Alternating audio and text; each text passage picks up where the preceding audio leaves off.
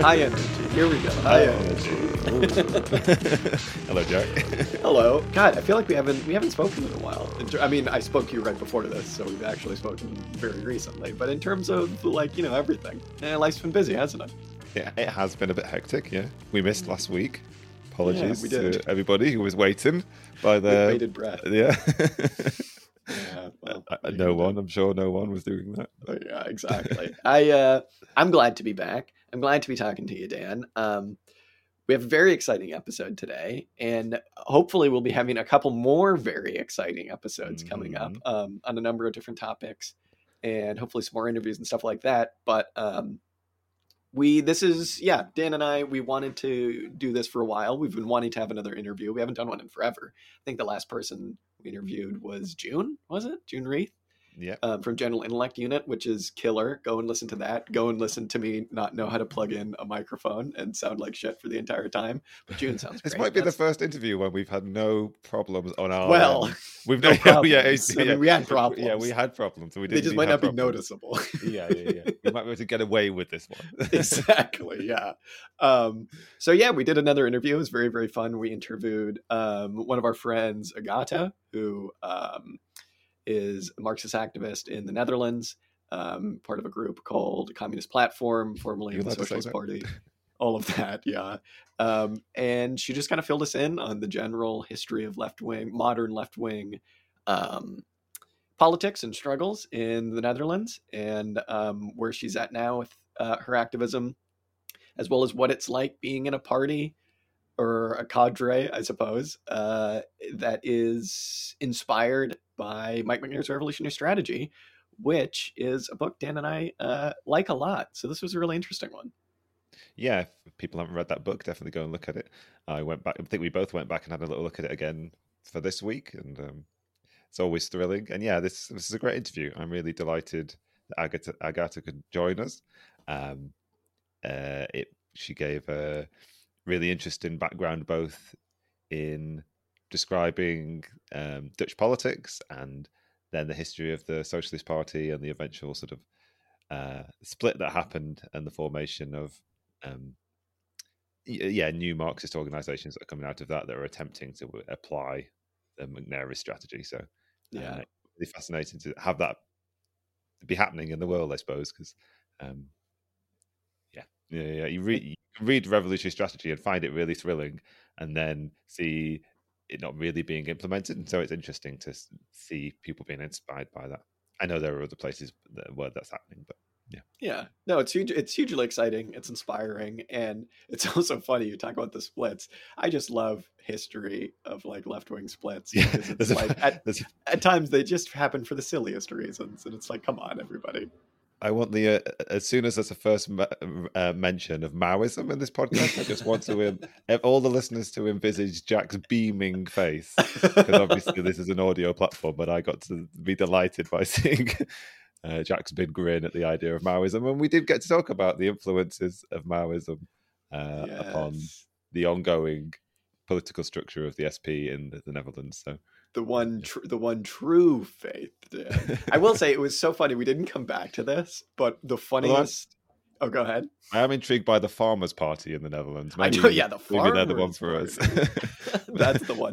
Petty bourgeois maybe- farmers. Yeah, maybe that's where yeah the uh, the peasant worker alliance can come from.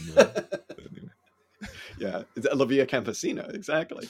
Um, what we don't actually come back to this, so I just want to bring it up now. At one point, Agata mentions that the Maoist Party only let you study like two things if you were going to be a part of it, and it was you could either be a doctor, a lawyer, or work in a factory. And if you weren't one of those three things, you couldn't join the party. I just love that. It's like ah, the working class, of course, doctors, lawyers, and factory workers. yeah, yeah, yeah, yeah. Like it's the French Yeah. Revolution again. Yeah, exactly. Yeah. By the way, I don't want anyone listening to this podcast unless they're a doctor, a lawyer, or a factory worker. So, you know, take that for what it's worth. Um, okay, we'll we'll quit faffing about because we've got quite a bit to get to.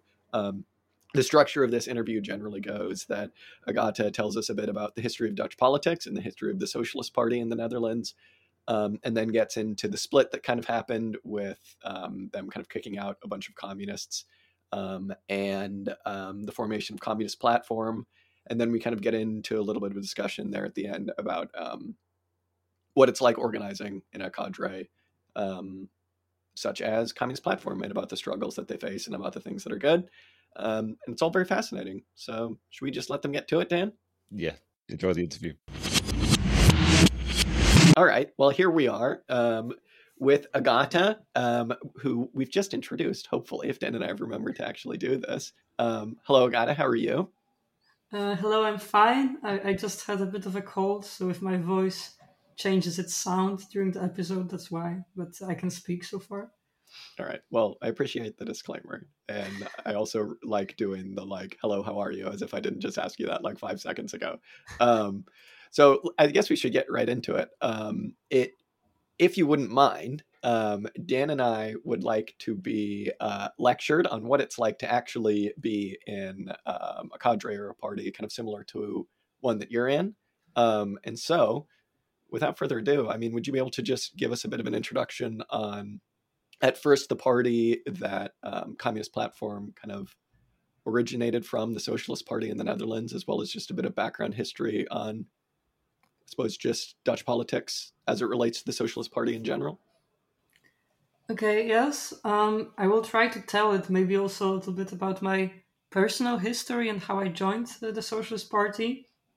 So I moved to the Netherlands uh, around 10 years ago for my studies. And at first, I wasn't very aware of the political landscape here. Um, so even though I was already back then, I was quite a radical leftist, I didn't immediately join any organization. And then in 2015, uh, I became involved in the student movement. Uh, we had a lot of student protests at the time, I think, in many countries in Europe and around the world, uh, basically against uh, budget cuts, especially in humanities, social sciences.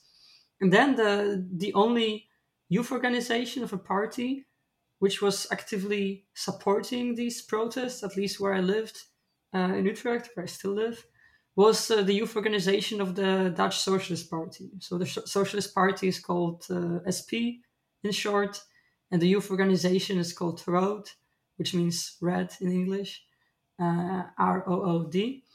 So at the time, I was very impressed by the way that they were organized and what impressed me the most, because I was for many years sort of active in leftist politics, I went to different reading groups. I was part of a feminist group. I, I was volunteering at a leftist bookshop and so on and so on. But what really impressed me in Rood, so in the youth wing of the SP, was that there were they had very strong discipline. And for example, if you said that you have to do something after a meeting, then at the meeting next week, people would come back to it and you would actually you know, like w- what happened very often in other leftist organizations, like more anarchist ones or just not very ideologically uh, affiliated uh, leftist organizations, not clearly affiliated. What happened is, oh, we would have people coming from time to time, sort of saying, oh, I want to do that. And then obviously they would be, um, at some point, they won't come anymore. And uh, the whole organization, like, they would never succeed in actually achieving anything or like building long lasting campaigns. That's actually also what happened to the student movement in Utrecht. So at the first meeting during the protest, you would have like 200 people in the room. The next meeting was 50 people, then 30 people, etc. So in the end, you only had a small group. Uh, so I really felt the need for a sort of structure and discipline. And then I saw that uh, Rood, uh, the youth wing of the SP, is a place where I can find it. So I joined it. And I also thought the name Socialist Party is very attractive. And to be honest, at, at that point, I didn't really know anything more about the party because I grew up in Poland. Um, so just the fact that the Socialist Party in the Netherlands was called Socialist Party, for me it meant, well, okay, they're not afraid to use the word socialism. So that obviously means they're at least in some way radical. And I wasn't totally wrong in the sense that uh, the party does have quite radical roots. So it uh, it was founded in the 70s, and at first it was a Maoist um, basically, oh, you have to cut it because I forgot the word. it's, it's split off. Okay, from from here now on, you don't have to cut. Uh, it's split off from the from the Marxist Leninist Party, which was like the main communist party of the Netherlands at the time, and it was a Maoist group. And at the in the beginning, they were really a sort of a sect in the sense that you had to sell the party newspapers for two hours a day, and then you had these um, like common Maoist trends at the time that like young members of the party, and they were mostly young members, would be told to either study, like if they were to study, they would study either law or medicine because they were told, okay, these are the only um, kinds of degrees that are useful for the working class, or you would go and work in a factory. Like that, that's basically the party was decided what you do with your life and also where you live. Like people were encouraged to move around, you, you know, like just sort of this typical strategies trying to organize something. Um, and uh, for a while, they were just sort of grinding on like that, like with the Maoist ideology. Then in the 80s, they started, um, uh, I think, as many Maoist groups in Europe, like with China itself becoming less and less radical. They turned away from Maoism or communism in general, and they tried to uh, gain more success, uh, win more seats, especially in local elections. And they did win seats here and there in local elections. But the first time they, they won seats in the Dutch parliament, national parliament, was in early 90s. They won two seats. Um, so the Dutch parliament has only 140 seats, so it's quite few seats compared to other parliaments. And there's also no electoral electoral threshold. So what you see very often is that even very small fringe parties they get uh, at least one seat, at least one member of parliament, because it's actually quite easy to have one person elected. So that's why you have like a, a lot of what people say weird parties like Party for Animals, 50 plus, or Party for Old People, etc. But actually, if you manage to get someone elected, and that person is a good speaker who can manage to use the parliament as a sort of scene where they uh, popularize their ideas, uh, it can be easy from this point to really grow your party. And that's what happened in the last few years, though it's maybe a bit uh, was quite a rocky story, but it uh, did happen that uh, for, for, a right wing party in the Netherlands called uh, Forum for Democracy. they elected two people.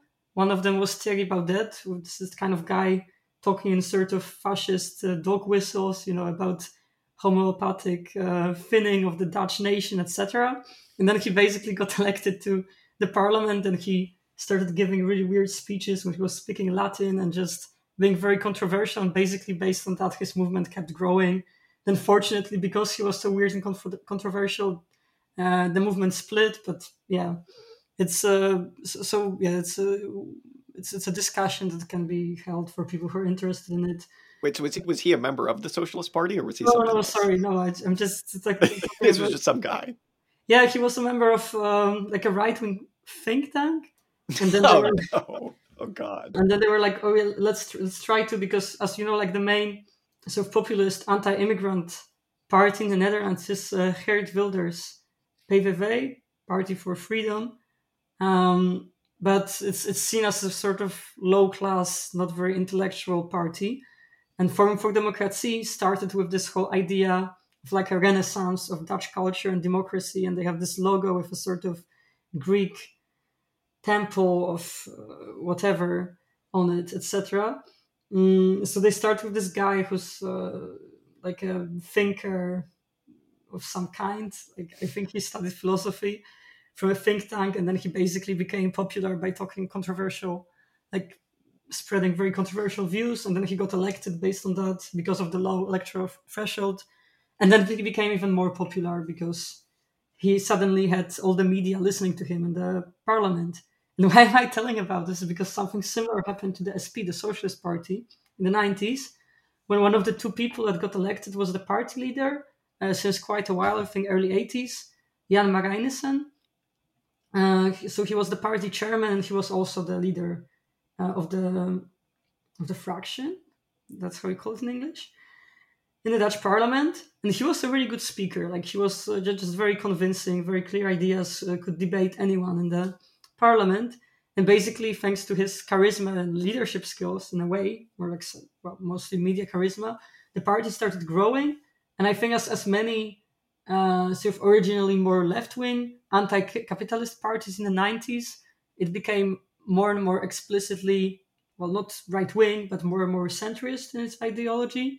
Then around 2000, it accepted its new ideological basis, which was called uh, de Mens, which means like the whole human being. Mm, with and, and it was very vague. Like it wasn't really written in Marxist language at all. It was talking about being against brutalism, so like the sort of society in which the welfare state is destroyed and people are sort of forced to each fight for their own life, etc. But it was it really wasn't formulated in explicitly Marxist terms, which is really weird because this this whole shift it happened basically within 20 years, like from the 70s to early 2000s.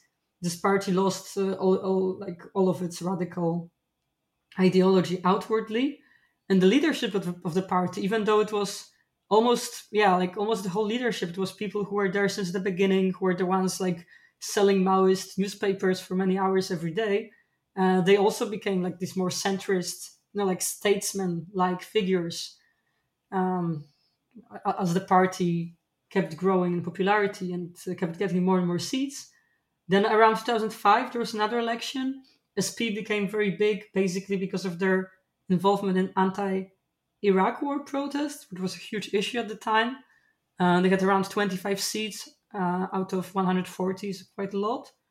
Um, and then at some point, like there, there were even, you know, like SP was really seen as a party that could form the government. And now we, we reach sort of another crucial feature of the Dutch politics, which is because we have so many parties in the Dutch parliament, uh, there is basically no chance that you will be you know that you, only one party will form the government. So there's basically always a government coalition. If you want to be in the government you have to be in a coalition with another party. And for the last decades it was also true or for the last i don't know since the 2000s at least it was also true that if you want to be in a coalition you have to be in coalition with the largest uh, centrist right party uh, VVD, which is yeah I, I, would compare it a little bit like uh, if you look at the uk a little bit to the conservatives, but it's a bit more centrist, I guess. Like it, it's really ideologically, it's really not Christian or it's not really right wing uh, when it comes to like moral issues, but it is economically just very neoliberal. That that's what it is. Uh, and it's uh, this party, of course, also has the prime minister Mark Rutte, who has been the prime minister of the Netherlands forever, or at least for a very long time.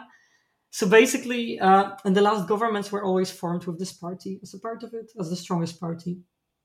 Could I just ask real quick if you could give us just like a quick rundown of what the kind of political situation is right now in the Netherlands? Because I know like a few years ago, it seemed like I'm going to mispronounce his name, but Geert Wilders was like the boogeyman of, uh, you know, he was kind of like the Nigel Farage. He was kind of like, you know, take your pick of any like right wing demagogue. Yeah. Um, it does does that kind of right wing uh, populism, I suppose, still get kind of traction. Still, yeah, I, I, I would say like when I because to, to, be honest, like sorry, I'm telling a bit of this long story, but as I said, like since 2015 more or less, I was a member of the SP. So th- during the whole time, that time, like these few years, I was keeping up really with the Dutch parliamentary politics, etc. Because I was myself a member of a party, was in the parliament. I have to say, in the last year or two, I'm much more involved with like leftist bottom up organizations. So I, I, am not that aware of everything that's happening. So maybe I will say something very untrue. But my impression is that the, the current state of the politics is, of course, that VVD, so the centrist neoliberal party, is still the strongest by far. But of course, a huge issue last year were the farmers' protests. So we probably also heard something about it, like because of the redu- reducing nitrogen emissions. I think it's nitrogen in English uh, which was a VVD decision to basically VVD, I, I, don't know how to pronounce in English, uh, to basically um, introduce certain regulations, which would mean that these farmers who are sort of very strong interest group in the Netherlands, that they would lose a lot of profits, they would have to downscale, etc. It was a very unpopular decision in the countryside, especially. There were huge protests, and now there's also, as, as I said, in the Netherlands there are many funny sounding single issue farm uh, parties, there's also a farmers party emerging, and it's also very high in the polls, obviously. So that's what's changed in the landscape. Uh, Geert Wilders is still there, like he still has a lot of supporters. So like he he sort of never really went away. Like as I said, you have this sort of new, more sophisticated, or at least they want to be more sophisticated, right-wing populist party, anti-immigration, anti-EU. So that's Forum for Democracy with Thierry Baudet. But uh, them being in the parliament and in the polls, doesn't mean that Geert Wilders and his uh, PVV that they really lost that much of support. You know, like so the right just still strong. Uh, what what changed maybe in the okay? So so like uh, when I was talking about the SP, mm, what changed is in the early 2010s there was a government formed with uh, the old Labour Party, so that's PvdA, and it used to be uh, until early 2010s it used to be a strong party with a lot of seats, of seen as the reasonable left-wing option. Uh, so what changed in the last decade is that they, after they were in coalition with VVD, that they lost a lot of votes. Like they went from like 35 seats to I think nine seats in 2017, 2000, uh, yeah, 2017 elections, and they are still quite weak. Uh, there's also GroenLinks, Green Left, who are also yeah around I think five to ten seats. There's SP still has around uh, eight to nine seats. So in the polls, so all that I'm saying is the seats they have in the polls. Um, yeah, so the, the landscape, you know, like my my general impression, but I I think you could say it about you know like parliamentary politics anywhere in the West right now is that it just seems more and more fragmentized, if that's a word. So, you know, like with people really divided by their sort of cultural, I don't want to say class interest because what's like these divisions, I w- I wouldn't really say that they're um, alongside real class divisions because the level of class consciousness right now in the Netherlands, I think in most societies is so low that it's very hard to speak about it. But it's sort of like superficial lifestyle cultural divisions, you know? So in the Netherlands, like if, if you have the higher educated people who live in the Randstad, so Randstad is like Utrecht, Amsterdam, Rotterdam, The Hague, and like the, you know, the big cities in the West. Uh, they are, of course, worried about climate change. They support LGBT rights, of course, as most people in the Netherlands, etc. They're well, they're welcoming to immigrants. Like they would vote for GroenLinks, PvdA. There's also another party I didn't mention called uh, D66. It's like Democrats 66, founded in 1966, I guess. And they're like a very liberal party, which is someone's sometimes seen as a left wing party, but they're basically like favorite days of the centrist neoliberal party, but for higher educated younger people. Um, so, so yeah, like you would basically who you would vote for would be very determined by who you work with, like who's accepted, and like in most higher educated working environments, people wouldn't really admit to work, to voting for Wilders or Baudet, etc. Um, and at, this, at the same time, if you live in the countryside, like if you went to the Dutch countryside this summer, which I don't do very often, I had to go there for the summer school of uh, Rood, the youth organization, was giving a talk. Then you see like all these, you know, like the symbol of the farmers movement is the Dutch flag turned upside down, which I think is the best yeah, I think it's the best, best political symbol I've seen. I, I don't know how long because it's super easy. You know, it, it literally means like you want to throw over the Drain the swamp. Yeah, but it's also it's also very easy because everyone has a flag at home, right? Because you need it for like state holidays or whatever. So it's very easy to just hang it outside of your house upside down, and people usually know what's going on. Okay, so I think maybe um, now that we've kind of just discussed a bit, I suppose, about the Socialist Party, I was actually going to say, Dan, really quickly, I know that you also were involved in kind of the student movements, I think, around the same time. And I was just thinking about how similar a lot of Agata, what you're saying, is to like, just, well, just politics everywhere, right? Just about the state of everything. But um, I don't know for you, Dan. Have you noticed that that's kind of how things have tracked slightly in the UK? Has it I mean, I guess, relatively similar? I guess the high point for the student movement in the UK was earlier than what you were describing. Although, or at least the portion of the student movement that I was involved in was the sort of 20, end of 2010, beginning of 2011, around uh, the increase in tuition fees here and the the early years of the Conservative government. And then I wasn't so involved with it as that period of time went on. Um, but I suppose there probably is a parallel in the sense that a lot of the student movement here then went on to be quite significant in the rise of Jeremy Corbyn as leader of the Labour Party. What I was sort of thinking was that the, there's a parallel between the uh, the SP, the Socialist Party in the Netherlands, and what we would have had perhaps uh, with Jeremy Corbyn as leader of the Labour Party, i.e., like a slightly more ethically minded or moralistic uh, socialist party rather than one that was drew its sort of principles from um, a more economic understanding and analysis and critique. Um, and that seems to be the schism that you that that came about in the SP, if I'm correct, is this distinction between like trying to take a more Marxist line and um, incorporate an economic analysis. Is that correct? Okay. Um, yeah, two things I would like to say here. So, firstly, I wouldn't really overstate the role of the student movements in the Netherlands. Okay. I wouldn't say that it was as big as Momentum in the UK, which I guess was inspired by student movements or whatever. But um, I, I feel like it was mostly a moment for like Dutch leftist liberal elites.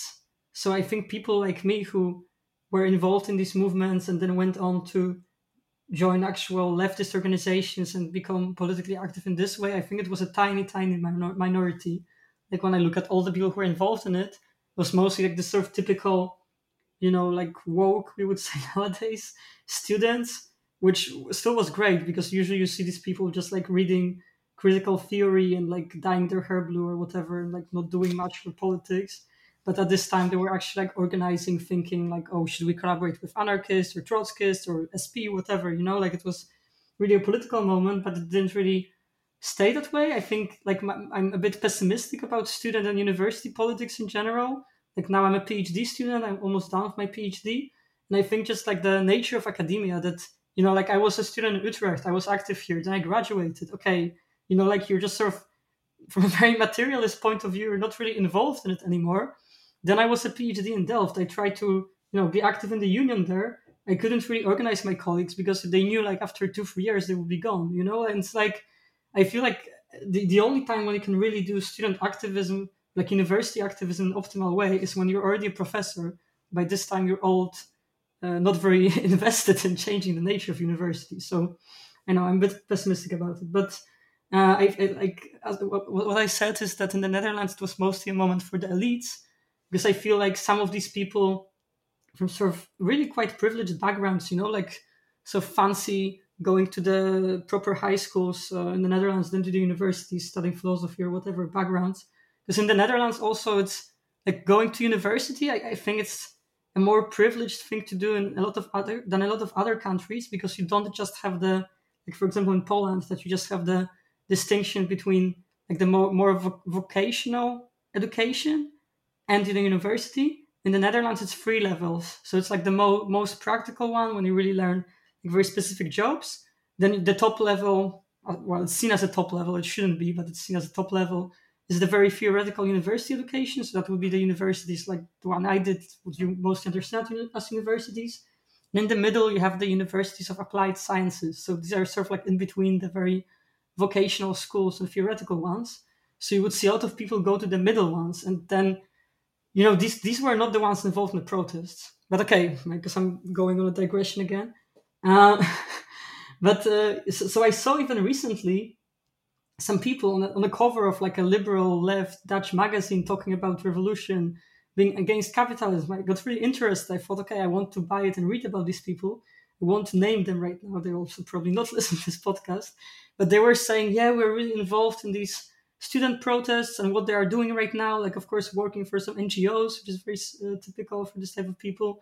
Then writing extremely vague books about protests without really explicit references to Marxist theory, Marxist tradition, you know, like really left wing socialism, revolutionary strategies, or something we'll hopefully talk about today, but only sort of these very vague ideas of movements and uh, democracy, whatever, like this Chantal Mouffe, like uh, postmodern uh, ideas about involvement. So I would say like that that's mostly a tradition of the Dutch student movements. You know, like it was it was nice and the goals were good, but it was very vague and it was basically destroyed by what a lot of left is destroyed nowadays. So just being very vague, uh, influ- influenced by postmodern theory, not being able to have a clear strategy to rename what they should be doing.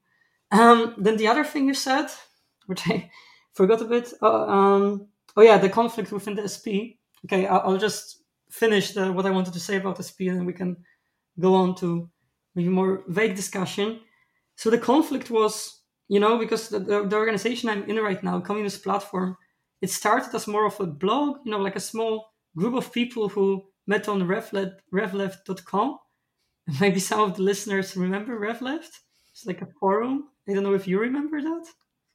I don't, unfortunately. I'm a loser. Okay. I, I was No, never but- particularly online, so No, That's a lie.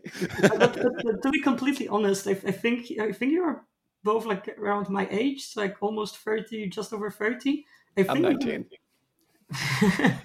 I think we are like a bit too young to really like be the RevLeft generation because I think it was really big like in 2000s, not in 2010s. Because I joined it when I was like 16 or 17, and by then it was already a bit dying.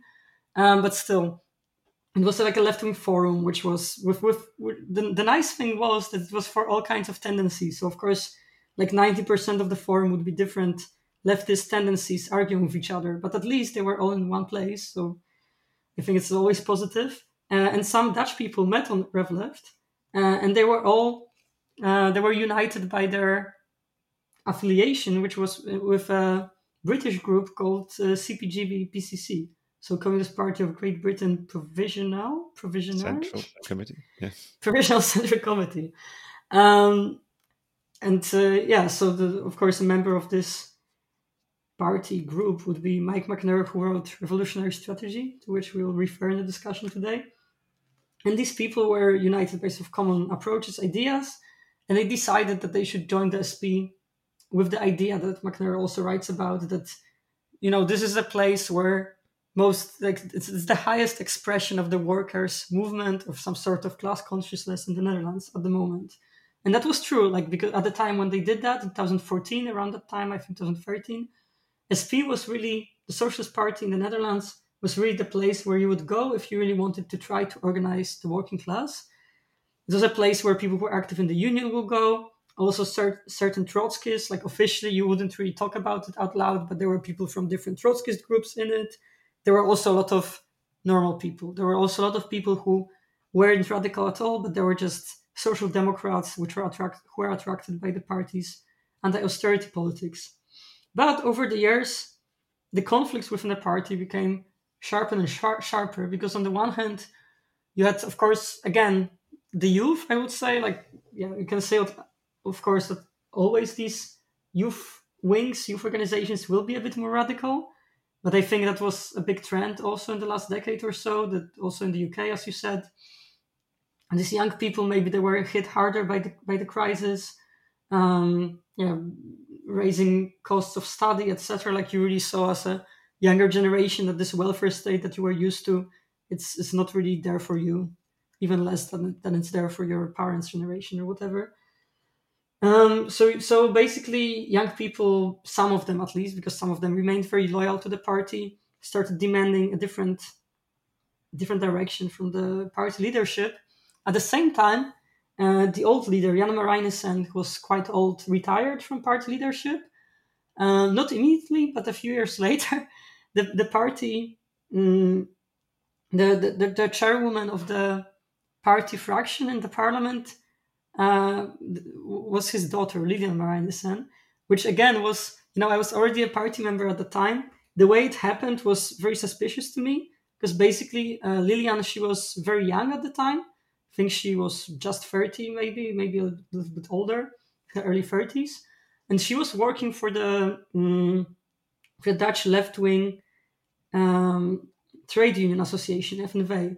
And basically, if you looked at her life, at her whole career, you could see that it was the most stereotypical SP career you could think of. So, like, she was in the gemeenteraad, in the municipality council, as a young woman, then she studied politics, then she went on to work for the trade unions as an organizer, and not just in any sector, but in healthcare. And healthcare was always a huge topic for the SP, like, really like next yeah i think the biggest topic i can think of uh, with huge campaigns dedicated to changing the healthcare system to make it more public again. Because now it's this weird construction which you have to have a health insurance but it's actually private insurance companies. Um, and then at first she was put very high on the election list for the parliament elections in 2017 she was put in the on the third place on the list so of course she would be elected even though she wasn't even a member of parliament before. And then in the coming months, like you could just see that she was promoted more than anyone else on the social media, even though, you know, like she wasn't the leader of the fraction at the time. And then the leader of the fraction, Emile Roemer, stepped down. And then there was election for the for the new leader of the fraction, who who of like the face of the party in the media to the outside world. And then she was elected. But like the way it happened, it was just all very weird because, for example, she knew that uh, that uh, will step down like many months in advance, so she could really sort of like prepare her standing among her colleagues because she like the, the leader of the fraction is elected by other MPs. So it's only a group of like, you know, 10 to 15 people, I don't remember exactly, and they are voting. And the other candidate, uh, Saadet Karabulut, who was known as a more of left wing candidate, um, also she's of a Kurdish origin, uh, she only knew that the woman would step down like three days in advance. And of course, you know, like the party leadership tried to defend itself, said, yeah, the only reason was because Lilian, as number three on the list, was like in the leadership of the parliamentary fraction. So that's why she knew that earlier. Yeah, but it was just a very weird situation. So yeah, so so a lot of people were critical. It also looked terrible to the outside world because it looked like you know this sort of North Korea situation when the daughter of the leader becomes the new leader, and it was just really difficult to explain it. And the funny thing is, like we had this chat at, at this time. I was already on the board of the party uh, party branch in Utrecht. I had this chat on WhatsApp and we were like, "What is happening?" Basically, and then the same day I was called, and I think everyone who was critical was called by the uh, chairman of the local party branch in Utrecht, who was of course working for the party as some sort of media guy and very loyal. And we were all being told, "Yeah, you know, what, what, yeah, I, I won't even repeat some of the stuff that he said because it's like even after all these years on podcast in English, I feel like I'm sharing some insider information that I shouldn't share. But basically, the gist of it was, yeah, Lilian is a very nice person. She'll be a very good leader of the parliamentary fraction. You shouldn't criticize her so much. I was like, okay yeah, like basically we weren't really allowed to criticize her in this way. But what? And so did nobody else get those phone calls? Like the people who weren't critical, or was it basically just the people somehow that were critical got them? Yeah, I think the critical people got them because wow. this is the, that's the ones I talked to. Because what would you say to the other ones? I think a lot of people were just like, "Okay, it looks weird, but we want to support this party which fights for better healthcare and better housing and whatever." You know, like I think that's mostly the attitude I got from people who weren't very critical about it. I don't think. Was there something about the structure of the party that led to that to happen, or do you think it's a feature of this the, tendency toward charismatic leaders in Dutch politics anyway, then led over into this kind of like, as you say, North Korea style nepotism? yeah, but uh, Lilian herself wasn't very charismatic. I think it's, it's it's more like now because people are now saying like, oh, she's giving good speeches. Okay, she's been fraction leader for what like almost seven years right now you know of course like in all these years she learned how to give good speeches like if she didn't i, I don't know who wouldn't um, but but i think you when we talk about party structure yeah it, it does point to the problem because like there are even some people you know like writing their political science thesis about the history of the sp and uh, one of the takes that they have about how this party has been run is that basically there was always a sort of network of people who are holding the power in the party and they are all sort of you know like since the times of this very early almost sect-like existence of the party a couple of families who all know each other spend a lot of time together all live in Oss, which is like this small well not very small but like middle-sized city in southern netherlands where the party started and be, well started as a strong organization and uh, lilian will be someone basically from this network, someone who was very well known in this network. And so I think when, when we talk about the structure of the party, is mostly that these people they don't really trust newcomers. Uh, maybe now now is the moment to say more about you know because I I was saying the party started as a sort of Maoist sect, but then it abandoned its uh, radical leftist ideas. But I don't think it ever really abandoned the structure and the customs, which is funny because it's something that I really only discovered, you know, like basically after I became active for the party and only after some time I became more and more critical. For example, at the meetings of the youth wing, we always had like critique, self critique sessions in the beginning. So, like in the beginning of every meeting, like you would basically say, okay, um, I'm sorry that I didn't design this flyer like I was supposed to design a flyer. I didn't do that, you know, like it's sort of like before someone would criticize you, would criticize yourself. But then it was also a moment to say, and oh, by the way, I don't know, Bart said that he would organize these people and tell them to be there at this hour, but he forgot to do that. You know, like was that was that useful, like in any way, or was it just kind of like demoralizing? Um, well, you, you know, I think if you, for me, because I just jo- if you like as in any organization, if you join the organization as a new person, you don't usually start with really questioning what's happening. So, and as, as I said, I was very impressed by the fact that there were even, you know, like very clearly divided tasks in this youth wing, and that people actually tried to at least do the things that they said they, they would do. So, I, I think it was it was useful because, uh, but of course, psychologically, it's a very difficult thing to talk about because I think the whole function is that like you, you you feel that you should criticize yourself before anyone criticizes you but that basically means that you're always very critical of yourself so i think that's that's why I, have heard some people describe it as sort of sect-like behavior because you're basically like always judging yourself quite harshly because it's not only that you have like your own criteria according to which you judge your own political activity so let's say i was supposed to design a flyer but i was very busy with my school or work or whatever i was sick so then you know, I, I understand that, but then you always have to think, okay, but what what will the rest of the group think about that? So you're always judging yourself not only according to what you think about yourself, but what the group might think. Um, yeah, I, I you know, like in, my current organizations, we don't do that. one one last thing on the self criticism sessions because I find this fascinating. If you haven't messed up at all, do you just have to make something up, or can you just not? no, no, no, no, no. It, it, it wasn't like we would go Oh, okay. That's how I would do it. No, I, I, ideally, I mean, I mean, the whole goal would be that you're not mentioned during the session. So, yeah. Okay, that makes more sense. Because the, the whole idea is that if you mess up, then it will be mentioned either by. So, so that's also why you would say it yourself, because you would rather say it yourself and say, I didn't do that, but that's because I was sick or busy or whatever, before someone says, oh, but she didn't do that. So, yeah. So that was one thing. The other approach was something called uh, massalijn, which I think it's called.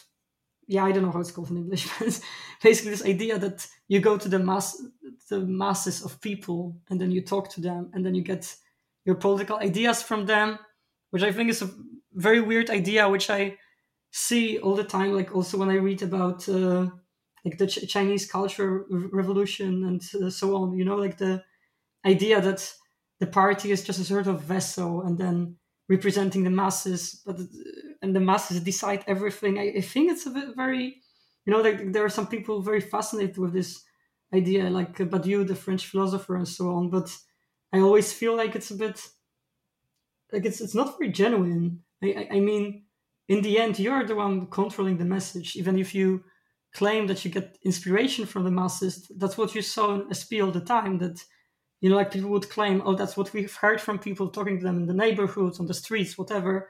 But obviously, it was a group of people associated with the party leadership, like the literal spin doctors in the party leadership, who would choose a certain narrative because they would think that that's the narrative that brings them the most votes. And I think that's actually the, the, the worst, like one of the biggest negative aspects of the party as it was in the last few years before I was expelled, is that it was like all this focus on gaining more votes, which of course is typical for how this type of parties function in our parliamentary systems. But it, it really killed any sort of vision in the party because, which again can be said for many parties, because it was just like constantly flip flopping, and then they were like, "Oh, you see, Wilders getting support. We should be like Wilders, but less racist, basically."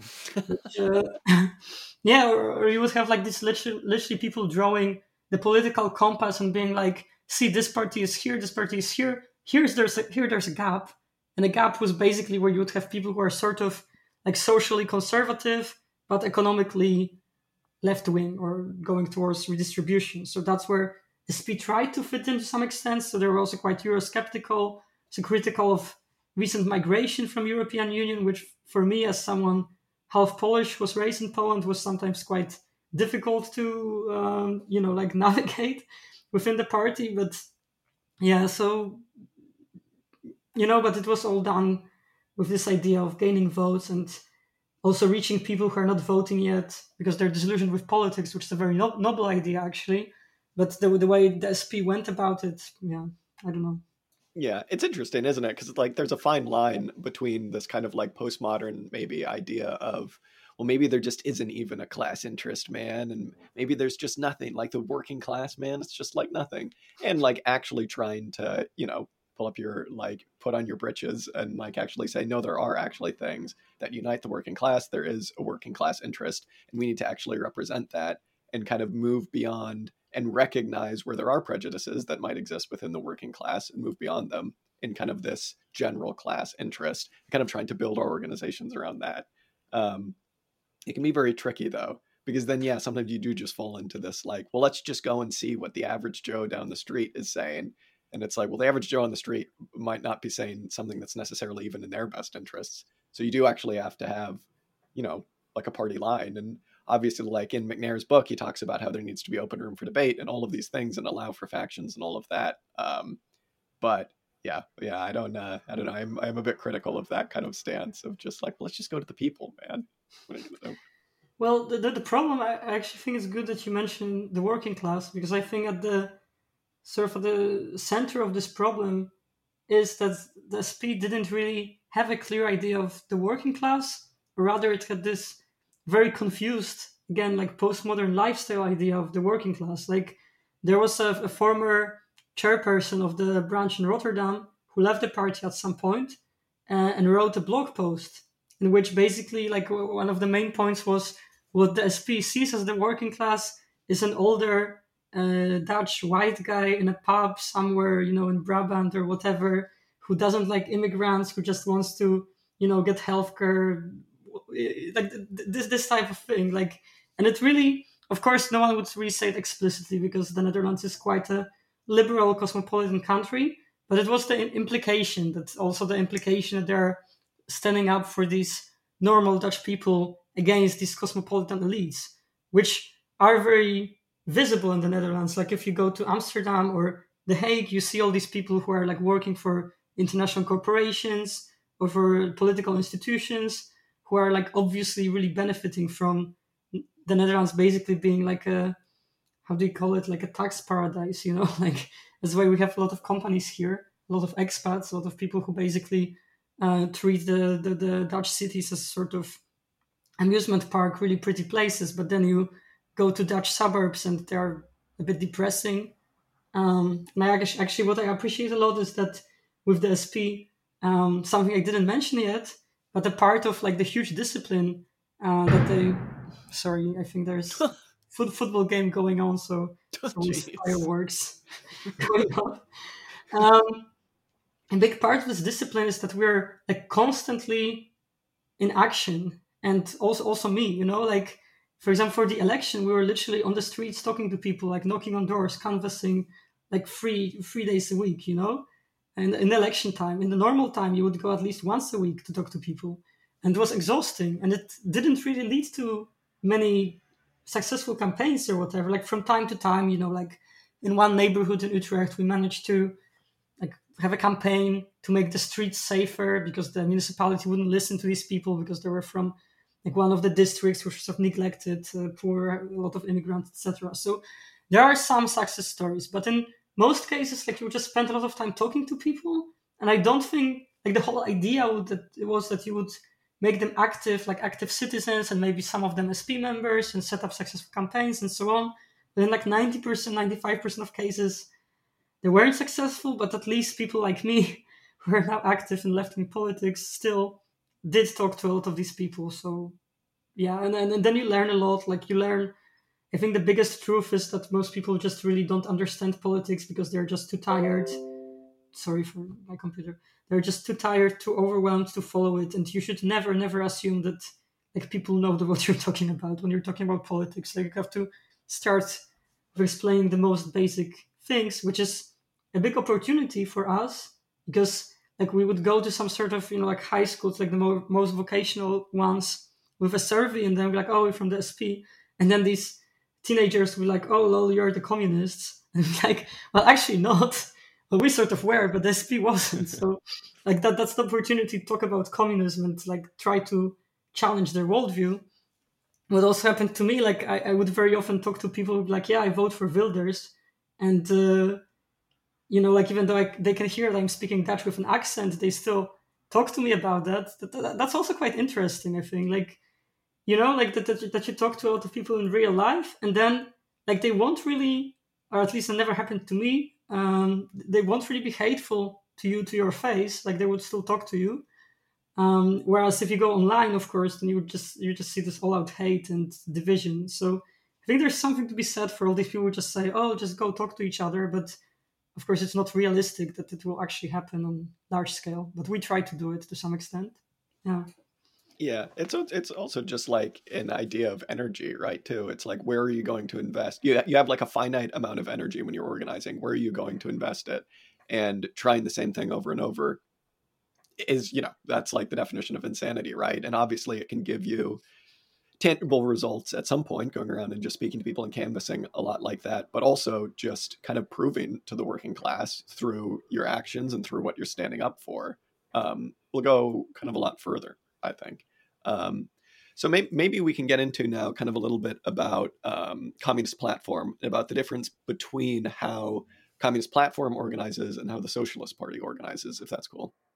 Yeah, so the communist platform for a long time it was mostly a blog, you know. So these people they met on the Rev Left, they decided, oh, we go into SP, we're going to advocate for Marxist views within the SP without just being interests, because there were a tiny group of people and to be honest, like there are parts of the reason why I joined SP, although I wasn't involved with them at the time, because as I said, I was already quite radically left wing. Like basically, I was 17. I've read the Communist Manifesto. I was like, whoa, this makes sense. And since then, I'm just like a Marxist.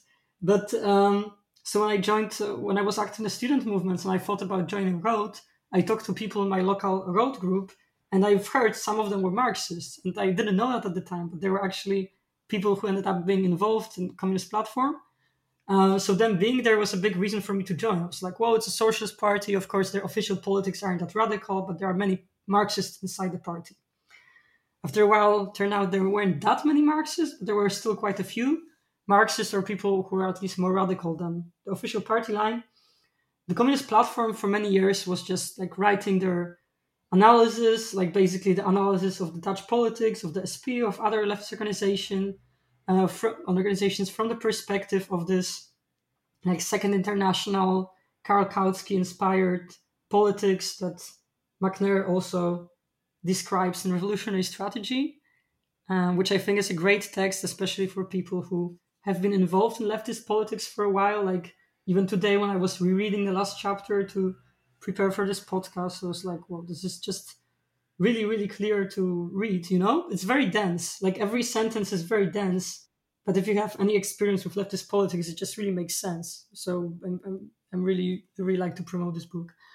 Um, so these people from CP, they were just writing articles basically. And then the moment during which which which caused them to become more organized is basically the the tensions within SP, as I said, like with this youth being more radical, people being unhappy with Lilian Marijnissen being the leader, there were tensions rising up. There were also people who were unhappy about the refugee policy, uh, or the official policy of the SP, which was that the refugees should be mostly um, handled in the asylum centers, which I think would be um, translation in their own countries, or well, not in the Netherlands. Basically, the policy was to keep them out of the Netherlands and there were a lot of people within the SP who were against it. They sort of started organizing as a group, which was literally called the group, which means the group within the party. That's how, you know, like non affiliated they tried to be. Like they call themselves a group. It's mostly old uh, people involved in refugee movements. So the, the, there were like some signs of conflict, but uh, so so uh, communist platform was also becoming more active, like writing more um, attracting some new members who were also critical of where the SP was going. Also, people like me who were involved for many years, who were seeing these uh, undemocratic structures within the party. Something that really bothered me was how within the SP we were, weren't really allowed to communicate between different local branches. So we, as uh, younger people, members of Rood, of course, we knew each other because we were members of Rood. So, so why Rood was seen as dangerous. But for older people, there was basically no way to see people from other branches except for regional conferences, which were well known as extremely boring, long, and no one wanted to go to them. So to be just for the province of Utrecht and Flevoland and without any interesting discussions, or the National Congress, which was once a year, was no time for discussion. There was limit for limit to I think 30 seconds or one minute per branch to defend your uh, amendments that she would make on the program that we voting on or whatever. So there was basically no place for discussion. And if you wanted to talk to people from other branches, for example, there were attempts to make some amendments to election programs to make it less Eurosceptical, like a bit more pro EU, or at least seeing EU as a useful tool instead of something that we have to be really against. Um, the party really wasn't happy with that we were communicating with other branches because there was this opportunity to um, you know, like you could either send in an amendment as a branch, or you could get uh, 50 signatures from members from different branches. And at some point, I think they like sort of self-deleted this option to have these signatures of, you know, like it wasn't mentioned anywhere on the website or in the, um, basically how to call it, like in the rules of the party. So yeah, so so, so that was very annoying. That's that's that's I think this this lack of internal democracy is what finally pushed me to get more involved in the communist platform. Like start, I knew these people personally, but to you know sort of officially affiliate myself. Um, although these people like they were operating under pseudonyms. So, for example, all the articles on the website were written under pseudonyms because basically you knew if you were critical of the party, you were going to be expelled. So they knew that. Still, they they basically organized more and more people around themselves. What finally was the catalyst of the conflict was that Lilian Marijnissen said in a TV interview that she doesn't exclude the possibility of forming a government coalition with VVD.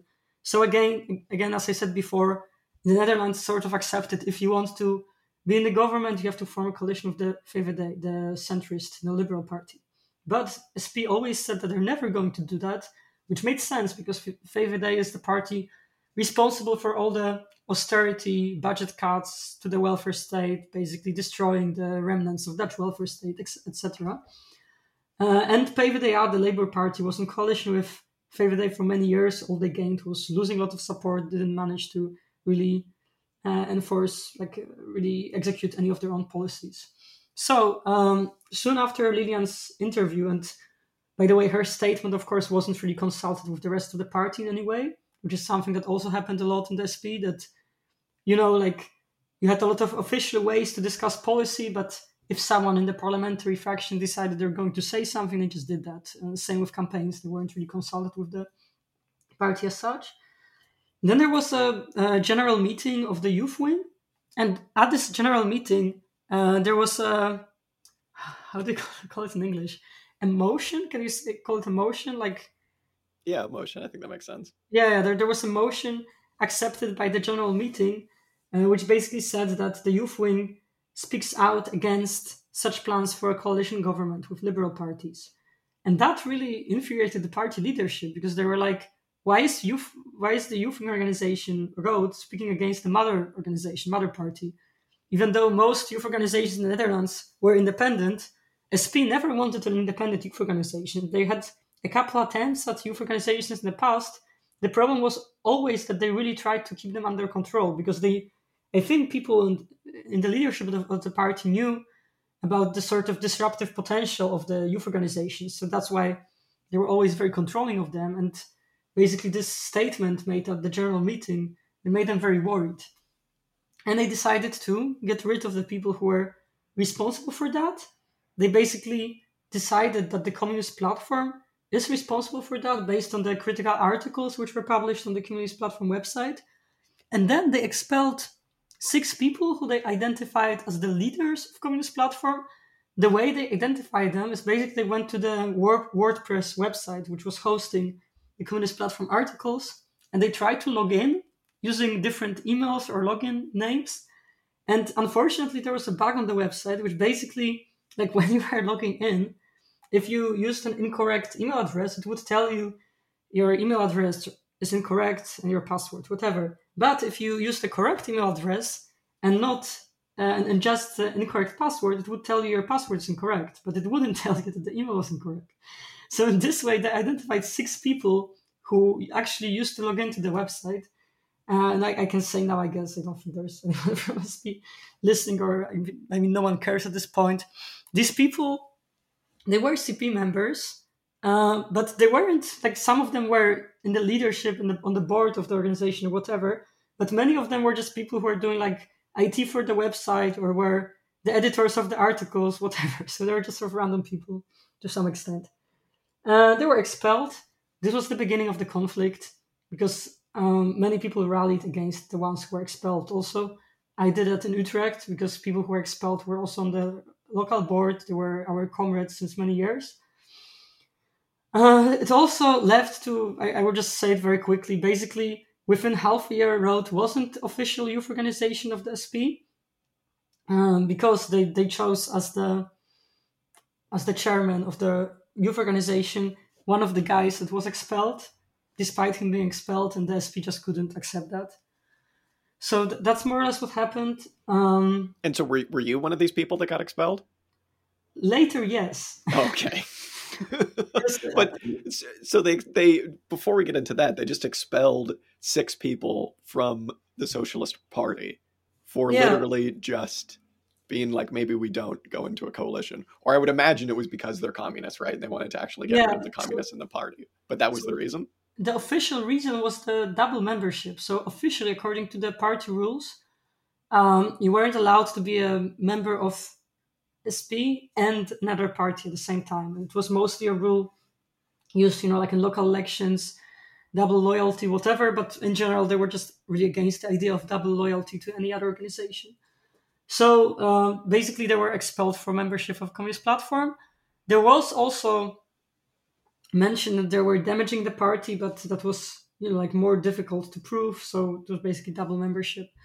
And in the next few months, like basically um, we tried to organize a position we tried to then organize a marxist faction within the party called marxist forum uh, which would fight the fight for the expelled people to be accepted back which would fight for Rood to be accepted back into the, into the party we were running for board elections of the national board of the party of the sp yeah ended up with all of us getting expelled and as i said you know like in the beginning it was six people then it was some more then like a year later, hundreds hundreds of people were expelled. So at some point, really, yeah, I, I think I think around two hundred people in total got expelled because at some point it was just anyone. You know, I, I got expelled for both being a member of the youth organization because at this point, because youth organization was not a youth organization more officially of the party, they also they passed a statement in the like party council of the SP saying that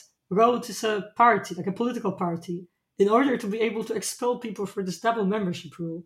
It's just absurd. And so at that point, they were expelling people not just for being a member of Communist Platform. No, no, no. It was, it was also for being a member of Rood. And most people who were expelled weren't members of Communist Platform. Communist Platform doesn't have that many members. Um, so it was just anyone who was really critical, who was active for either Marxist forums or the faction attempt, or Rood, the youth wing organization, which used to be the official youth wing organization, a lot of people also left. Because as I said, like there were a lot of people critical of the SP because of the refugee policies, because of not paying enough attention to climate, uh, because of not not having a vision, not being Marxist enough, not being democratic enough. Like a lot of reasons basically to leave the party. And for many people, this conflict was sort of the, the last straw, the last drop. So they left. Yeah. yeah. Okay. Jeez. Well, I feel like that's a story that's happened a number of times in a number of different places.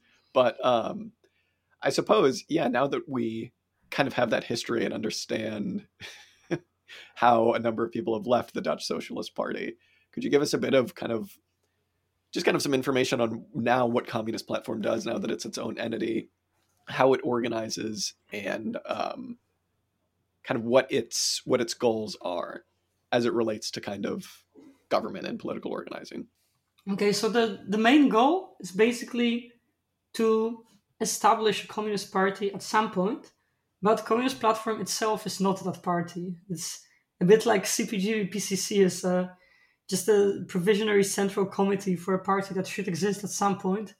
Um, Communist Platform is not a party in itself.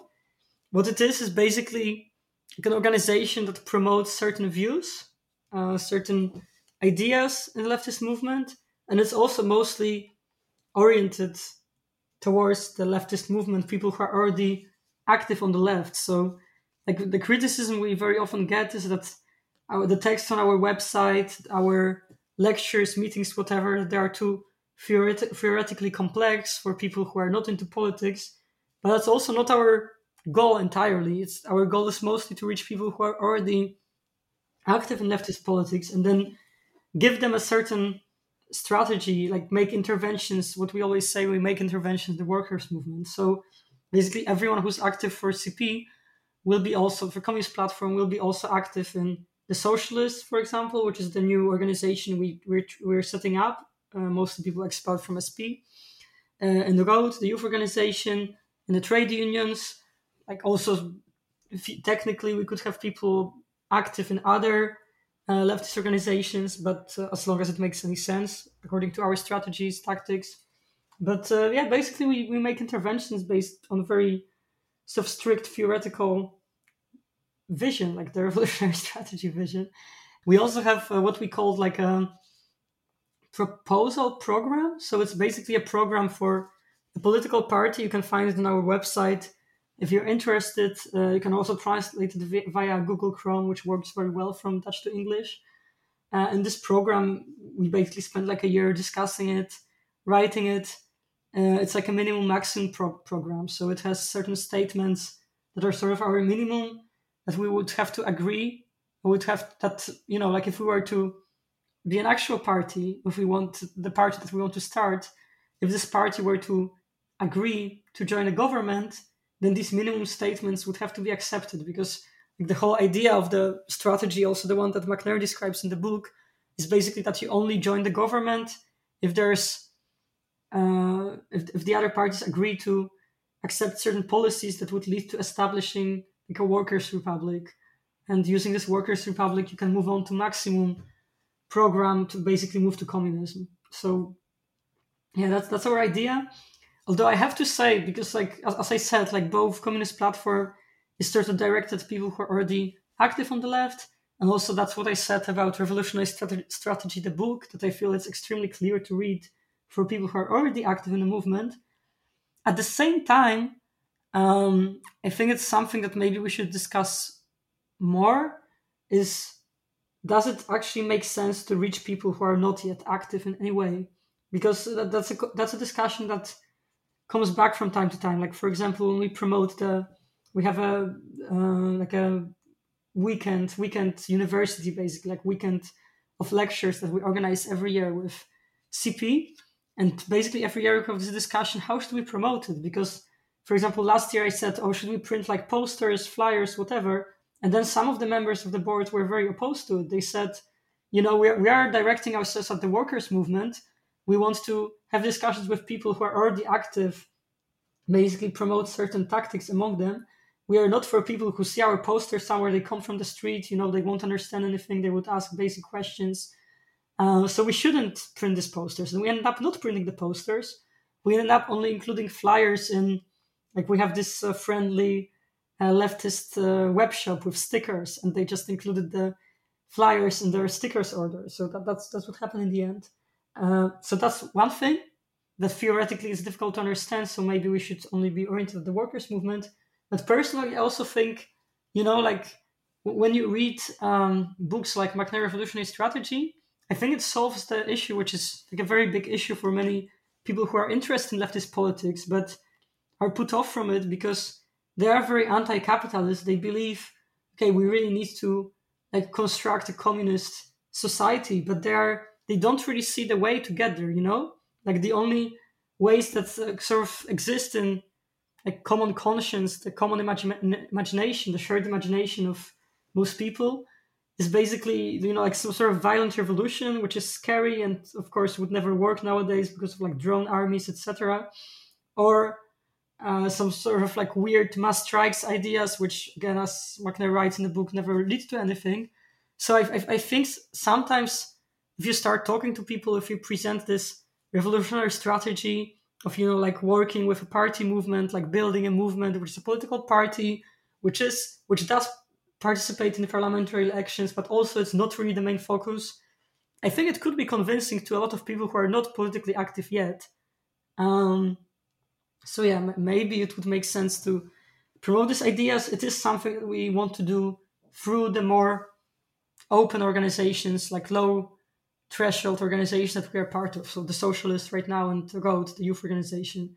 So we try to basically present a version of this revolutionary strategy to a broader group of people. And then what Communist Platform does is, you know, like um, if you want to become a member, you can sign up through the website, but um, then you join a local group. But then before you become a full member, you have to read a list of texts, uh, discuss them with the, with your sort of buddy, like a person that helps you in this process. You have to basically be trained in being politically active.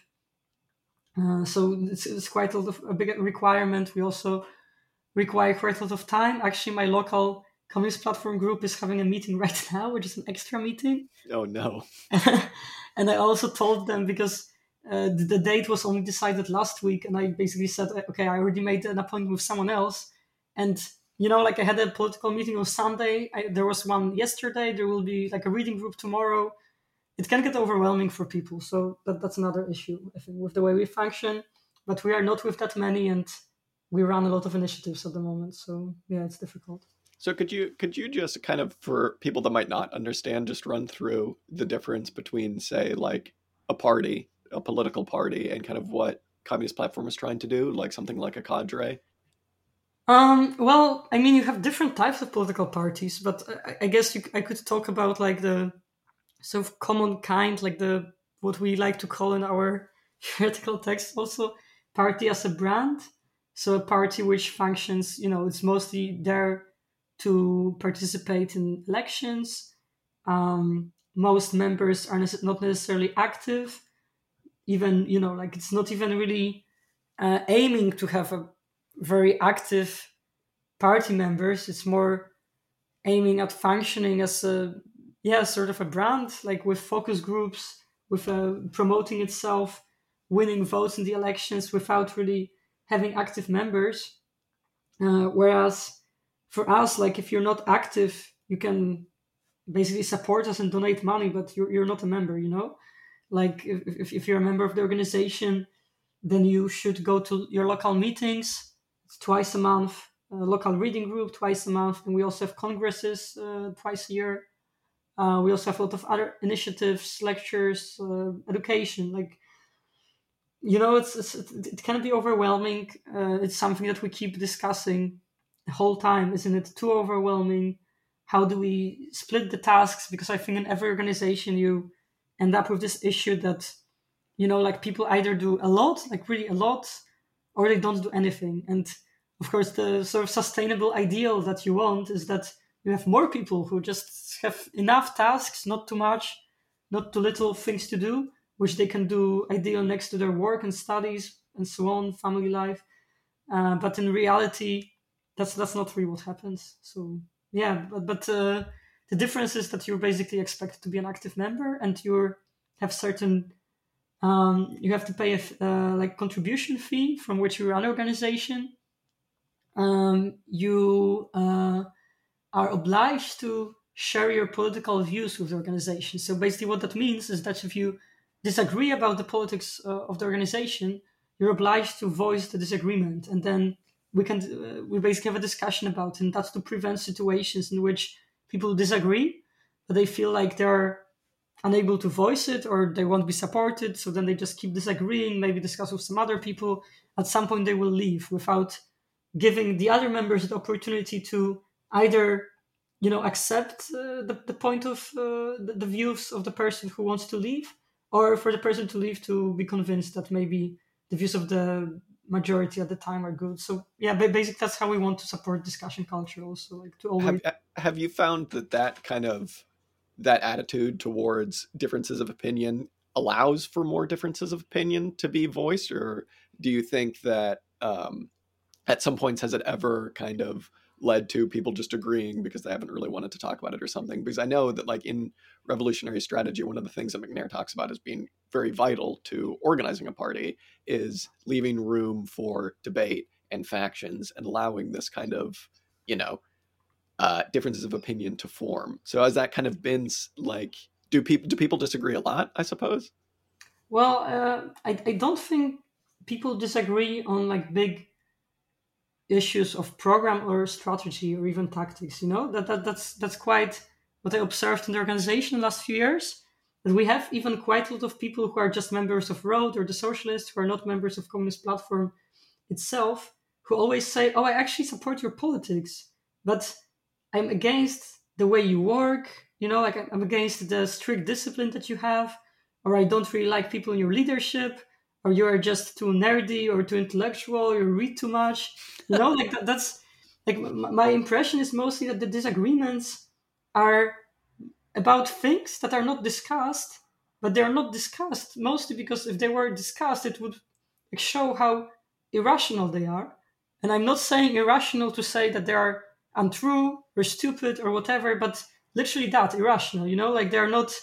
If you have a an argument according to reason, then very quickly, you know, these people who are like critical of CP, like former members of CAR members or people who never were members, they would see that the arguments don't make rational sense. So for example, one of the critiques that we had, it was again, again, it wasn't about any like of our political views or strategy or bigger strategy or whatever, but there was a criticism that uh, CP has too much influence in the roles, of the youth organization. But at, at the same time, there was a criticism that we don't do enough for Rood, but instead we do too much for CP itself. Like for example, organizing these lectures that I talk about. That this this is going very well in CP, and we organize this lecture weekend, and people see that, and then they see because Rood is you know like it's of de- developing organization, uh, doesn't have uh, not everything go- is going great, and people say why don't all these people like put all this energy in Rood? Why do they hoard this basically for their like stupid intellectual cadre organization, cadre organization, you know? Um, but the reality is, like, if you engage with discussion, it turns out that Rood as youth organization has an age limit of 28 years, and many people, if not majority, who organize these lectures for CP are actually over this age limit. So even if they wanted to, they wouldn't be able to organize these lectures for Rood. So, like, if you deal with arguments like that, then immediately it may, you know, they are not rational anymore. But still, people who are in the Rood, like, they just have these feelings and emotions that they're excluded from something. And again, like, that's another critique, you know, that, you know, you, you if, if you aren't a member of CP, you get excluded in some way. And then we make certain decisions, for example, what we want to do within the Rood. And then these decisions have influence on this organization, even though they are made partially by people who are not members of Rood. But then the truth is, again, like if you want to have influence on these decisions, you are free to join CP, you know, like to um, apply to be a member, to like read the reading list, whatever. But people just don't do that. So it's again irrational in the sense that people are not attracted to the organization, but they don't like that the organization has an influence. So they are very critical of it. Like there are people who just want to fight a communist platform for like no no clear reason other than they perceive it as having too much influence and being too intellectual, whereas they want to organize more actions, which we are very much for, you know. But the problem is people just don't. Yeah, okay, I don't want to be critical too critical of these people who are criticizing CP, but my main point is that you know most conflicts aren't discussed because they're vague and they're just based on emotions perceptions something that's discussed between people personally and the way we want to discuss them is very rational. So we want people to send in articles to our internal bulletin like to the internal news brief that we uh, internal newsletter that we send around. But in order to write something down you know you need to sit down formulate your arguments. In many cases people don't do that but they just like write in whatsapp that they disagree. Yeah that's that's the problem.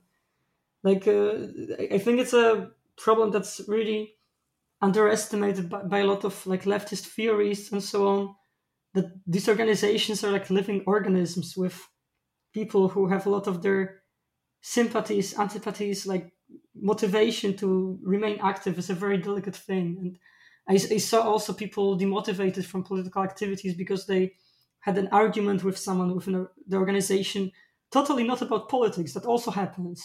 Or the other way around, people who became active only because, or mostly because they were friends with someone in the organization, etc. So, yeah, I, I would say it's mostly these things. And it seems like trivial things that happen everywhere, but I, I really don't think there should be they should be underestimated. Yeah. So, so then how how does communist platform approach kind of ideas of coalitions and of well, I suppose so more unity around Marxist ideas or around um, different left wing ideas in general? I mean, I know that you have kind of like a provisional program and things like that. Um, so, in general, is there much room for debate, I suppose, around that? Or how do you approach ideas of, I suppose, left unity and Marxist unity?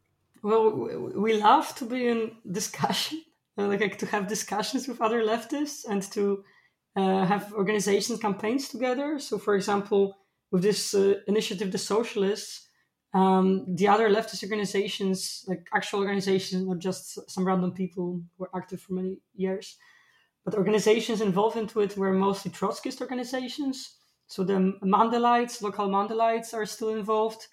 Then also the local branch of the IMT was involved for quite a long time. And then the people who are still involved actually ended up leaving IMT last summer over the um, like the sexual abuse scandal that happened in Canada, I think. The way it was handled, these people just didn't really accept it. Also, the way it was discussed in the Dutch branch, so they left. But so we have some Trotskyists, ex Trotskyists, and we actually really appreciate having them. Um, like we can disagree with them, of course, but you know, like what we value the most is if they uh, have their arguments. You know, if they again, like we value the most if they participate in the discussion and uh, a big issue last summer was uh, the issue of the war in Ukraine. And there you, see, you saw basically like these two Trotskyist organizations within the Socialist Project having extremely opposed views on that. So you had the the Mandelites were actually supporting sending weapons uh, by NATO to Ukraine, whereas uh, the ex-IMTers were ex- extremely extremely against uh, any sort of uh, support for any armed actions in the region. Uh, very critical of NATO as an imperialist organization, etc. So this led to very harsh discussions, um, with CP being ideologically on the like firmly anti-NATO, anti-imperialist side.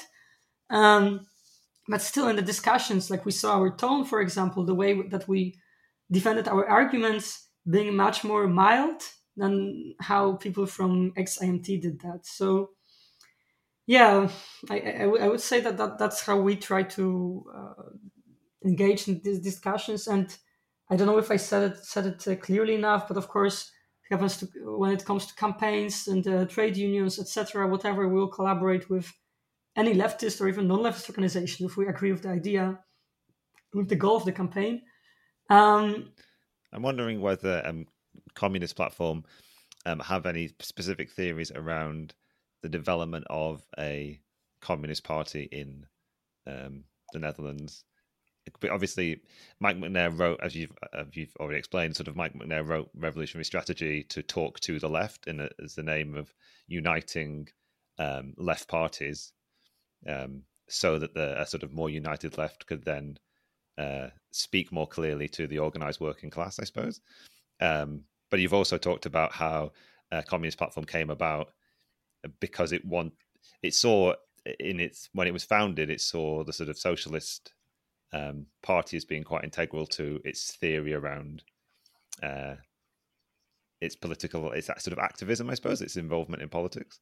Um, so I suppose one like how how has that transition gone from orientating towards socialist the socialist party toward being a cadre in sort of a uh, strategic terms, I suppose. Is it a strategic question?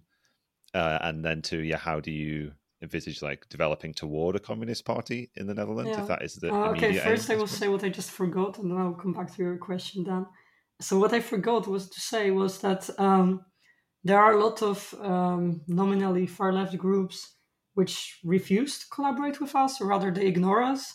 Especially the Trotskyists from the IS, International Socialists, which is the Dutch branch of SWP in the UK, if I'm not extremely confused, but I'm pretty sure that's them.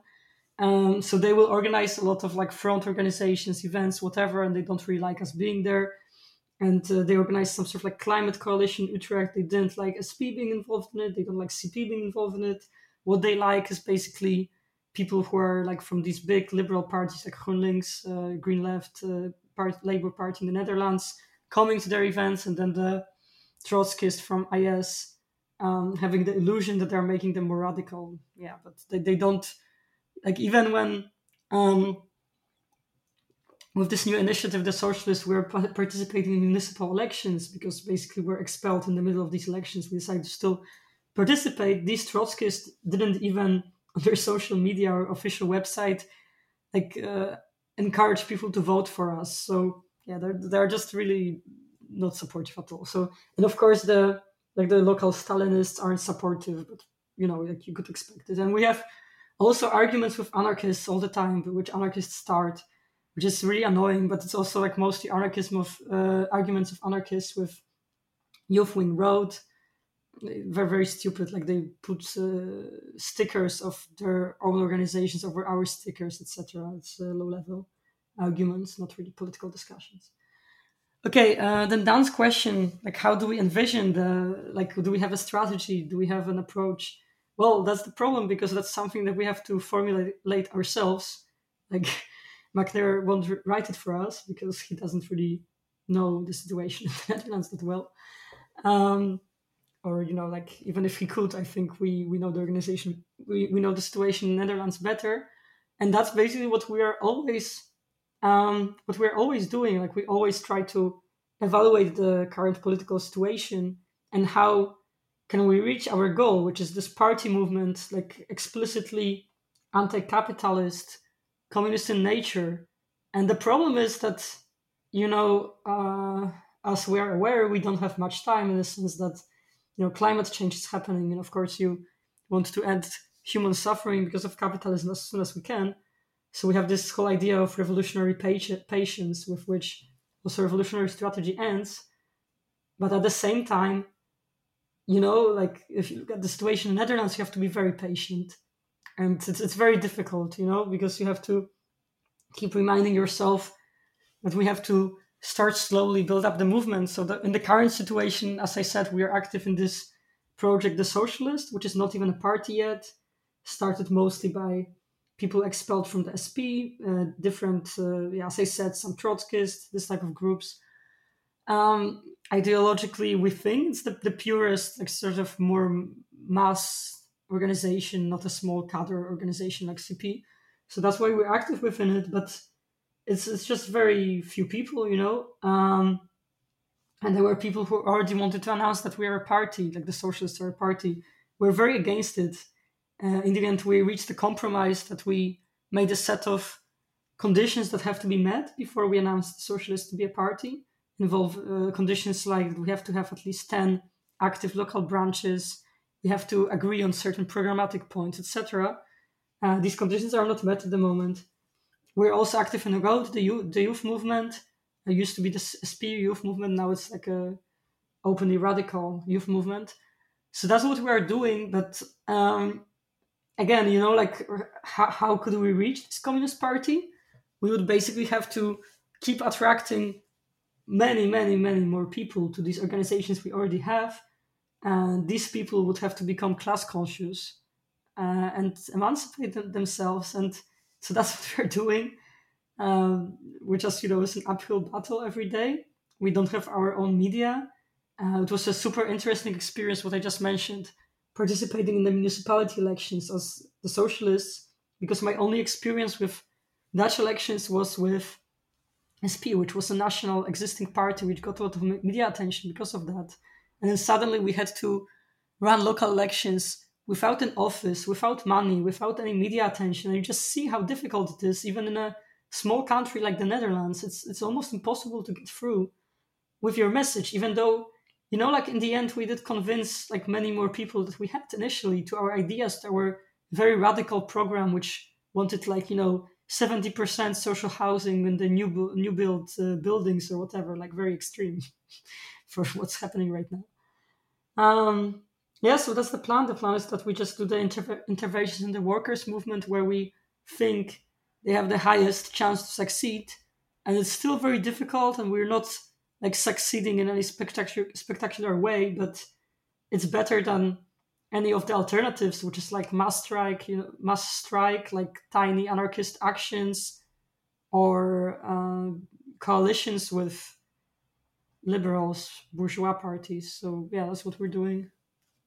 Yeah, I also think just to speak to that, I think that there is definitely, um, well, obviously there's wisdom in building a an organization that's ideologically coherent because it builds trust. Um, basically, whether some people in the working class agree with you or not, it will build trust, right? Because you always stick to your guns, you always say and do exactly what you mean, you never change from it. Like one of the main reasons I think that people are suspicious of, say, like a Labor Party, people who don't vote, I mean, people like a, something like a Labor Party or the Socialist Party, is because they hear all of this hubbub about socialism and about, you know, getting past capitalism but then when it comes down to it, they form coalitions and they do this and they do that. And so it's like, yeah, if you were just like a regular working class schmuck, like why would you trust them, right? Like there would be no reason to. So there is definitely, um, yeah, there's reason to even if it feels a bit like kind of just like a slog, you know, there's a reason to kind of always be ideologically coherent, if for no other reason than just build trust and to make people trust you, right?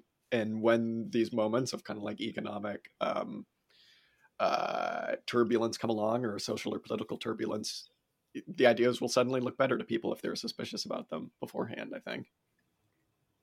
Well, I, am not even sure if that will happen because I mean, this already happened, right? With like many crises, with the economic crisis 2008, with the corona crisis, with like m- many chances for people to turn to the true left with our right ideas and so on. But I, I really think we just have to keep trying especially i think what's important is to get the message across. So like try it through independent media social media things like you're doing the podcast. Like maybe something will work like one of these things but as i said it's like a constant struggle you know? It's like an uphill battle every day because uh, there are just so many new forms of media and entertainment. Invented every day like technology etc which compete for people's attention. So yeah. I, I appreciate saying that we're somehow Dan and I involved in the class struggle by sitting here reading our books every week and talking well, about them to I, ourselves. I mean, in a way, you are. I, th- I think there are quite, you know, like there's there's quite a big network of these leftist podcasts right now. I think that's good. Well, yeah, I think, I mean, it's not like we're engaged in this project really at all right now, but I think one of the main things that will need to happen for a successful workers' movement is building our own media. And mm. obviously, like that creates its own set of challenges because it's like where is the working class going to get like enough server space to run its own media and stuff like that? But problems for another day. I think that independent media and stuff like that is obviously important. Yeah we have our own initiatives. We also have a podcast in dutch of course associated with the communist platform. But the problem that we keep running into is that we just don't have enough people for all of this. So that's what i touched upon before you know like uh, the, the, amount of things I myself do next to a full time job and like trying to have some sort of like time to just rest and like enjoy sport or culture, it's uh, you, it's basically impossible to do almost. Like we have a lot of people who are burned out. We have a lot of people who work part time. We don't have almost any members with small children. You know that's that's actually quite weird feature of Dutch politics that everyone is either very young, like in their twenties, or quite old, like uh, retired. And where are the people in their like late thirties and forties? Almost not there.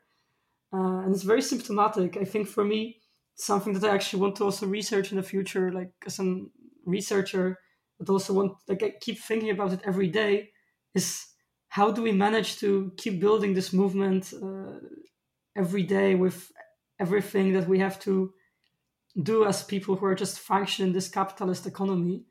And I have to say, there are a lot of people in the communist platform who made at some point a sort of conscious decision okay, I, like this is my life.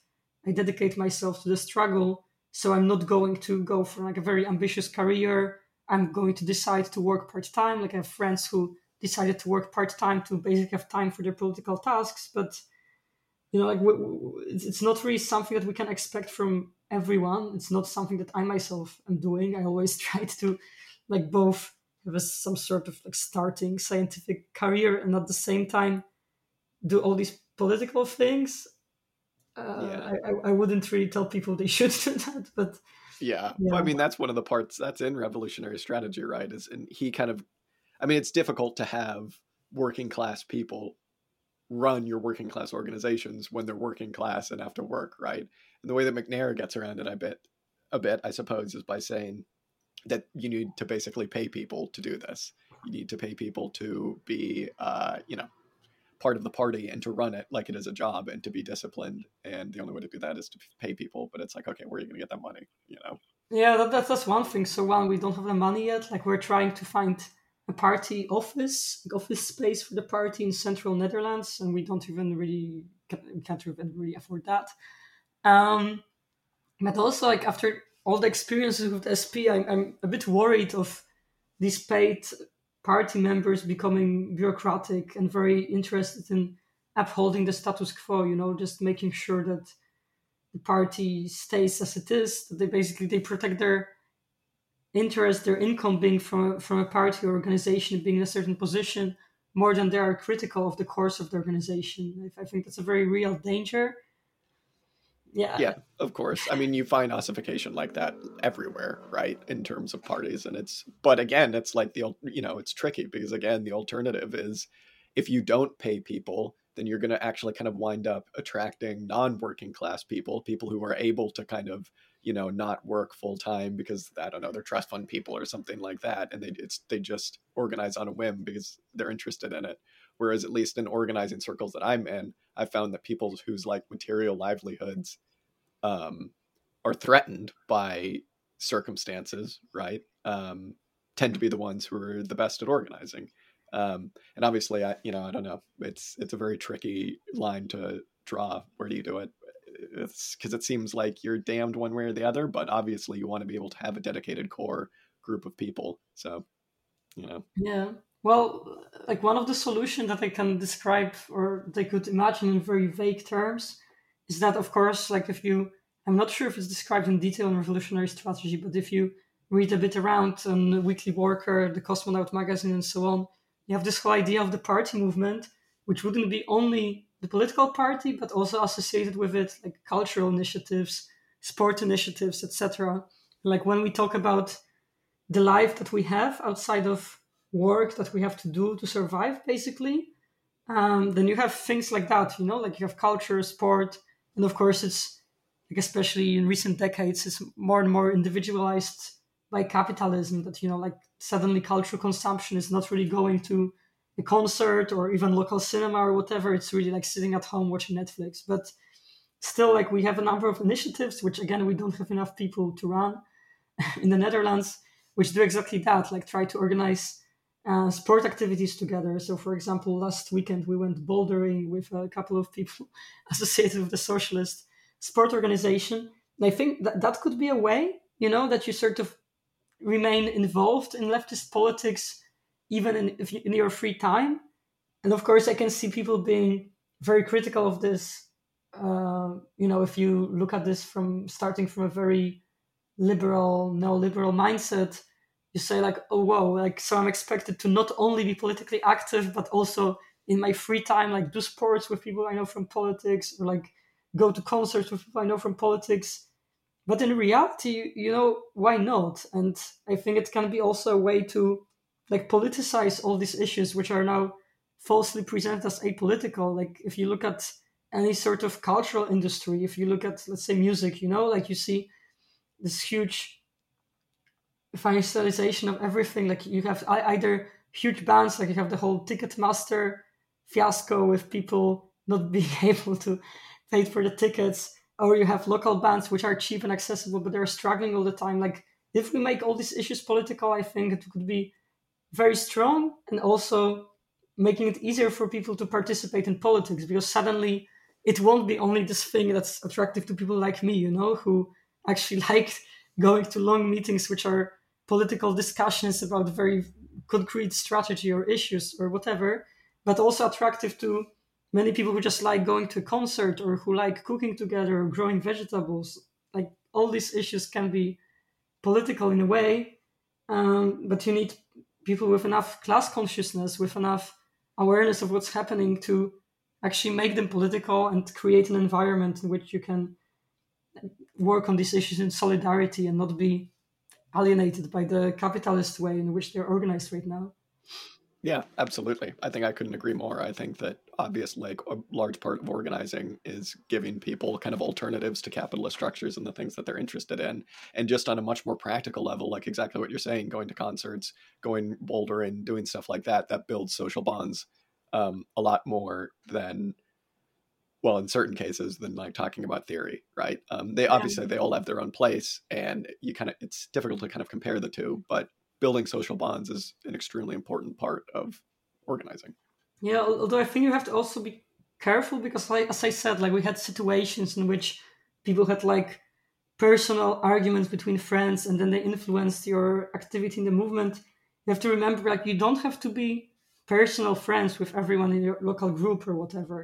Um, it's, it's okay if, if they are sort of your comrades you know? Like of course there will be personal friendships or relationships or whatever forming when you have people doing whatever together. Um, but uh, i think this idea of comradeship and like having initiatives on which we work on together not for monetary interest and also not because we are necessarily family or, friends i think this is very like a very powerful idea you know that um, like for example, for me, through politics, I met a lot of people with very different lifestyles or careers or at different moments of their life. Normally, well, maybe I keep talking about these issues because I'm a sociologist, but normally, if you look at people's friend groups, like you tend to be friends with, or like you tend to be partnered up with people who are extremely similar to you. Like they have similar jobs, similar education, similar income, whatever. So then your view of the society is very limited. But the moment you join a any sort of volunteer group, actually, um, but especially political organizations, you're exposed to issues of people from different demographics. I, I think that can also be very powerful. Yeah, absolutely. Um, well, I think we've taken up enough of your time. Uh, Dan, I don't know if you have anything else you want to ask um, before we go. Uh, I have nothing to ask, um, only to offer thanks for yeah speaking to us for so long and uh, yeah giving us so many of your insights. It's been really fascinating. Yeah, absolutely. Thank you so much. And I feel much more illuminated on Dutch politics now, which I was not before this. So that's good. I actually regret a bit, mm, well, maybe regret is the wrong word, but because I hope it's interesting both for you and for the listeners of the podcast, like the whole Dutch context. Because for me, like the very interesting discussion started at the end, basically, like after I explained the whole Dutch context, which I know because that's the context I'm active in. Uh, and then we reached like the issues of organizing and uh, keeping people active and whatever in this context. I think that's very fascinating. But but yeah, the Dutch context itself. I hope it was interesting to you. Maybe you found some parallels with your local situation. Yeah, absolutely. Well, we'll have to have you back on again sometime to talk more about revolutionary strategy and some more things like that, and to get an update on Communist platform and how everything's going. I mean, I think we both wish you the best of luck with all of your organizing. And um, yeah, that isn't just personal. I think we'd like to see Communist platform succeed. So let's hope so.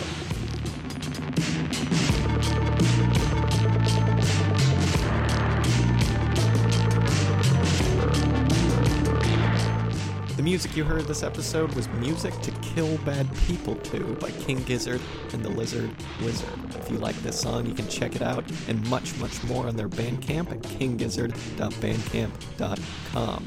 Be sure and follow us up on Instagram, Twitter, and Facebook. And if you like what you heard, be sure and tune in next week for some more commie discussion. Till next time.